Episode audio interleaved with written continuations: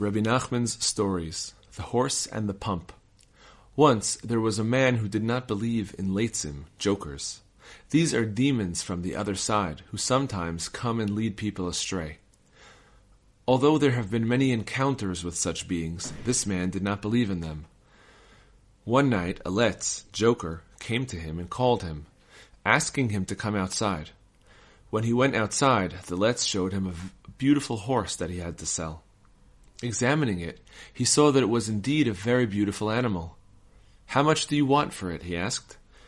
Four rubles, replied the letz. The man realized that the horse was worth at least eight rubles. It was a prime horse in very good condition. He bought the horse for four rubles, and felt that he had got an excellent bargain. The next day he took out the horse to sell it.